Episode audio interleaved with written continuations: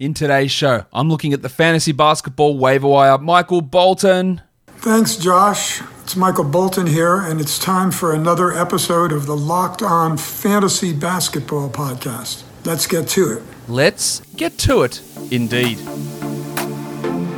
You are Locked On Fantasy Basketball, your daily fantasy basketball podcast, part of the Locked On Podcast Network.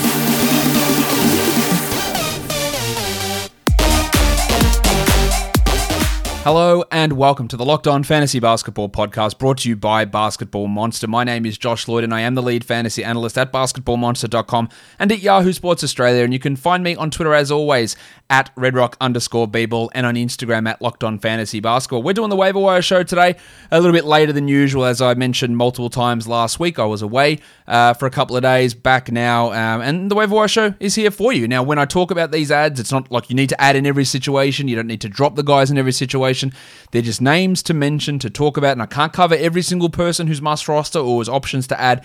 We try and keep, yeah, hit you know, 30, 40 players per show in these waiver wire shows. Maybe not that many, maybe it's 20, 20 to 30 players, but we try and cover off a fair bit that is happening across the league. So let's cover off that right now and talk about some players who I think can be dropped in. This is ma- mainly for 12 team category leagues. Um, Josh the Hitman Hart I don't think we're seeing him again this regular season with this thumb surgery. I think he misses all of the rest of the regular year. He's been great this year, especially over the last six weeks or so. I think he's a drop though. Lamarcus Aldridge, I know that a lot of people have been rushing to add Lamarcus Aldridge after his Nets debut. I just don't think that that's worth it. Now, by all means, he's had some decent games. There's been a couple of nice block performances. There's been one game where he had good assists, but I just don't see that overall upside in holding Aldridge. Again, because that just removes your streaming ability in that spot. It removes your ability to add other hot players and performances that are coming up. And I just think the, and maybe look, from here on out, maybe he's the 140th best player. And you go, well, that's 12 team worthy. And the answer to that is yes, it is. Not that you ask the question, but yes, it is 12 team worthy but it's not worth holding over getting a guy who might be top 100 or getting a bloke in for two days who might be top 50. James Johnson for the Pelicans, for example, and then dropping him and getting the next bloke in, and then dropping him and getting the next bloke in.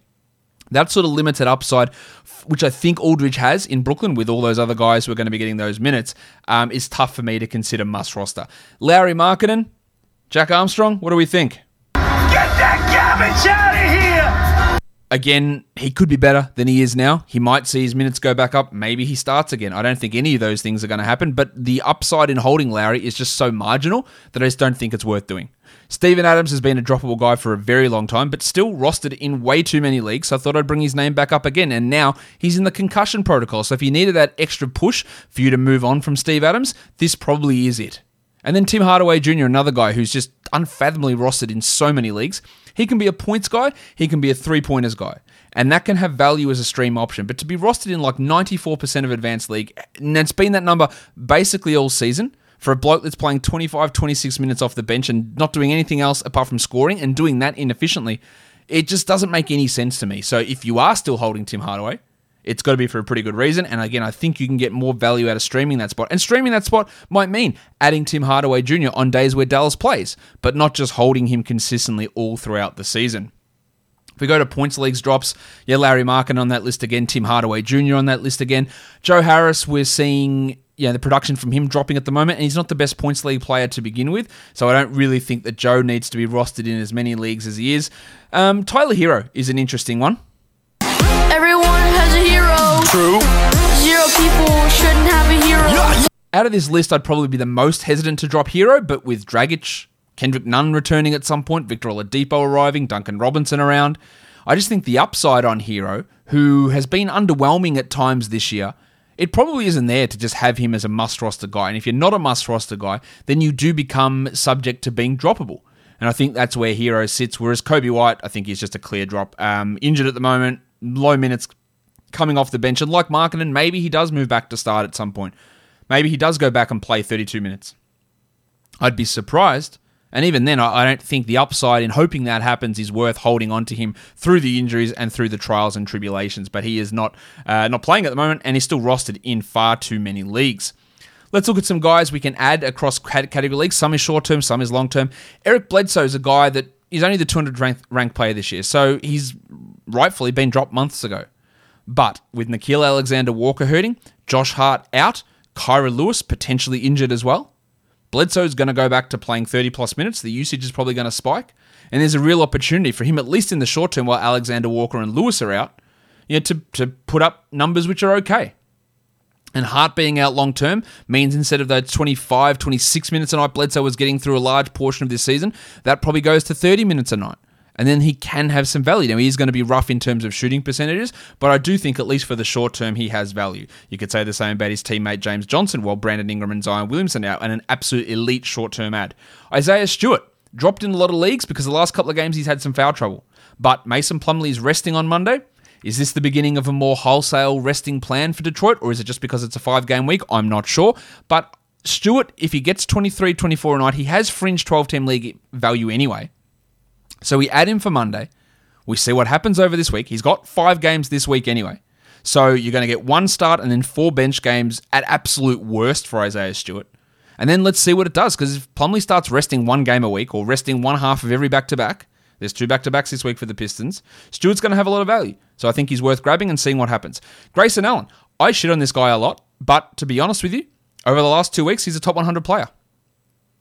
Getting steals, hitting threes, scoring well. They're playing him a lot. That's one of the key things. Now, I, I think it's ridiculous that he plays as many minutes as he does, but his net rating stuff has been pretty positive and his overall on court production's been pretty positive. So I do think that Allen, while he's playing this well, is worth looking at. Tomas Satoransky to go counter to what we said about um, Coby White. Satoransky's a starting point guard. He dropped double digit assists today. He gets steals. His shooting numbers are usually pretty good. I don't think he should be sitting on any waiver wire at all. And Chuma Okeke, I only mentioned him because I had a look at his roster percentage. It's under 50% in Yahoo. Like he needs to be on a roster in all 12 team leagues. His shooting has improved. His free throws, which weren't that good at Auburn, and they're like 85% over the last two months. He's getting good steal and block numbers. He's upped his assist numbers. He's playing a pretty solid role. Now, there could be some drop off, especially in the efficiency, but he needs to be on a roster in a 12 team league, should not be on sitting on any waiver wire. In points leagues, Chuma's on that list again. Jae'Sean Tate, the wild thing, shouldn't be on waiver wires. Miles Bridges. Now, this is a guy that I think is worth mentioning. Uh, try again. Mentioning for category leagues as well. Bridges is a guy that needs to be on a roster. Gordon Hayward injured for four plus weeks. Bridges started today. He wasn't particularly great, but the you know, 31 minutes a night is encouraging. He can hit threes, block shots, get steals, score a little bit, grab some rebounds. Like a poor man's prime Rudy Gay. He's not prime Rudy Gay. He's not current Rudy Gay. He's sort of somewhere in the middle. A guy that just touches every category, does it with average to below average or above average in certain areas in those categories, and giving him from 27 minutes to 31 minutes is enough to push him into absolute must roster territory, and that's in categories and in points leagues. Kelly Olynyk, another guy in a category league I'd be adding, but you know I can't list 30 guys in points leagues, and you got to add him here. He should he's getting great minutes off the bench behind Christian Wood and behind Jae'Sean Tate, and he's playing well basically every game for the Rockets. And then the salt flake, Theo Maledon. He can be rough with the percentages. There's no doubt about that. But in points leagues, that doesn't matter quite as much. The role seems to be his for the rest of the season. They're dealing with Dort and Gilgeous-Alexander injuries now as well. And there's going to be ups and downs for, for Theo for sure. But I don't think he should sit on any waiver wires in points leagues. Let's have a look at some deep league options. RJ Hampton started for the Magic on Sunday. I don't know where they're going to go with him and Carter Williams and Chasson Randle and Gary Harris. I'd like to see them develop Cole Anthony and RJ Hampton and give him 27 a night. I'm not sure Clifford does that, but he was super encouraging today. So in a deeper league, I'd add him. Malachi Flynn. I think he's going to be in the rotation rest of the season. Lowry's out, VanVleet might be out, so at least you get some short term value out of Flynn, but he could have some longer term value as like a 15 minute a night guy.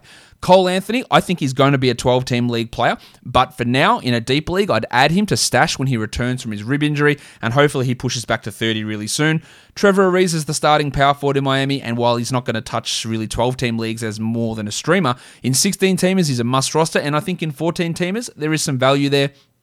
And Taj Gibson. No Mitchell Robinson. We know Tom Thibodeau is going to roast, well, not roast him, he's going to uh, rooster him. He's going to be really excited about giving Taj as many minutes as possible. Nice field goal percentage bump, nice rebounding, nice block numbers. Available in a lot of spots. I'd add him in all 16s, and probably, to be honest, I think 14 team leagues for Taj is, is correct as well. Let's look at some must roster guys. I lowered my threshold here. These are all players who are rostered in under 80% of Yahoo leagues, who I project to be top 100 guys the rest of the season, therefore shouldn't be on a waiver wire. Rob Williams, this is a top 30 guy, top 40 guy at worst. Can't be on a waiver wire. PJ Washington Jr. Now, I know he's been shithouse the last two weeks, but I still wouldn't leave him on the wire. Tyrese Haliburton, name who's been on the list all season. People have got their thumbs up their asses. I don't know what they're doing. He needs to be on a roster. Wendell Carter Jr., clearly the Magic's best center, putting up big game after big game. Love it. Derrick White, field goal percentage can be a problem with him. We've seen that at times, but I do believe he's a better shooter than this. He should not be sitting on any waiver wires. Chuma Okeke, Talked about him plenty. Kyle Anderson. Well, I don't think the Spectre Jaren Jackson's coming back to play big minutes at any point this season, so Anderson's pretty solid. Nerlens Noel. Now, Taj is going to cut in, but if he plays 25 a night, he can still get 1.5 steals and 1.8 blocks, and that's enough to be rostered. Larry Nance Jr. is available in, in over 20% of leagues on Yahoo, and I know he's dealing with an injury at the moment, but I wouldn't leave him available. And Thad Young, also available in like 25% of Yahoo leagues, needs to be on a roster. Darius Garland, 29% available in Yahoo. Why? Why? Must roster. TJ McConnell, 50% available in Yahoo. Needs to be on rosters, even though I do have some concerns about him. Needs to be on a roster.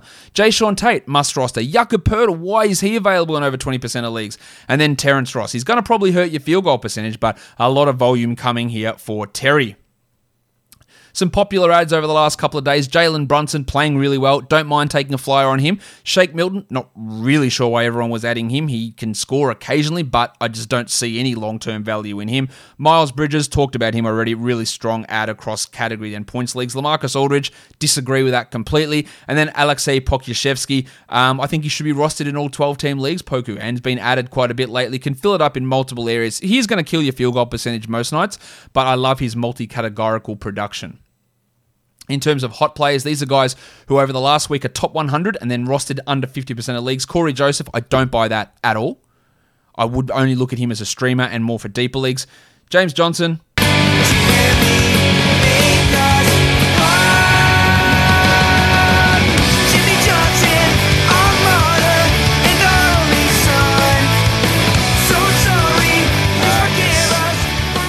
James Johnson. No Zion, no Brandon Ingram, putting up big numbers. He is, for at least the short term, a must roster player. De'Anthony Melton, you, oh, what a shock. He's a top 100 player. Stunning. Stunning. What, what? Got to catch myself. Um, the problem we have is relying upon Taylor Jenkins to play him good minutes. But even in the bullshit minutes that he's been getting, he's putting up good numbers. Do I look at him as a must roster player? It's pretty hard with those minutes, but an elite streamer. Terence Davis, fueled by that really big performance last game where he hit seven triples. I think he's more of a deeper league guy, but he's got a solid role, 20 minutes a night. He is impacting Buddy Hield a little bit. That's something to watch. And Davis can be at least a at least a 16 or 14 team league streamer. And then the Shark, Bruce Brown. Shark, not to be confused with the Shart Dwayne Bacon. Bruce Brown, with injuries to Harden and Durant, the minutes have gone up. I don't really buy that, and I wouldn't be counting on him to be a 12 team league option. And then lastly, let's look at some flyers. Isaiah Thomas in New Orleans. If we have um, Alexander Walker, Hart, and Lewis all out, Thomas might have to play 25 minutes a night, and that's going to be useful at least for deeper leagues. I don't really buy it long term. And the same goes for Naji Marshall. If Zion and Brandon Ingram continue to miss time, Marshall could play 25 to 26 minutes a night and be a sneaky 14 team league guy. He scored 12 points in Sunday's game. Malachi Flynn, I touched on already. There is some value there with Lowry out and now VanVleet ailing. RJ Hampton, I've talked about already, but I like that. I think they should be trying to get him 25 a night every game. I don't know that they will, but they should, and that is intriguing. And then Jalen McDaniels. Yes, not Jaden McDaniels, who is a must roster player, and I didn't include him because his roster percentages were too high. Jaden McDaniels of the Wolves should be rostered in every league, but Jalen McDaniels of the Hornets, because without Gordon Hayward, that's you know 34 minutes to go around. Bridges was already getting 28 a night, so that's six minutes extra, or you know three minutes extra that Bridges gets. And there's Caleb Martin, there's Cody Martin but Jalen McDaniels showed some flashes last year. Now, the Hornets are still in the playoff picture, so they're not just going to say, screw this, we're going development. But Malik Monk's hurt, and now Hayward's hurt, and LaMelo Ball is hurt. There's a chance for Jalen McDaniels to play 22, 23, maybe 25 minutes a night, maybe. And just keep an eye on him because he can be a multi categorical producer. It's more just a watch scenario, but he is a flyer given the injuries there in Charlotte. Guys, that'll do it for me today. Don't forget to subscribe Apple Podcasts, Google Podcasts, Stitcher, Spotify, and on YouTube. And on YouTube, hit the notification bell, give a thumbs up, and leave your comments down below, guys. We are done here. Thank you so much for listening, everyone. See ya.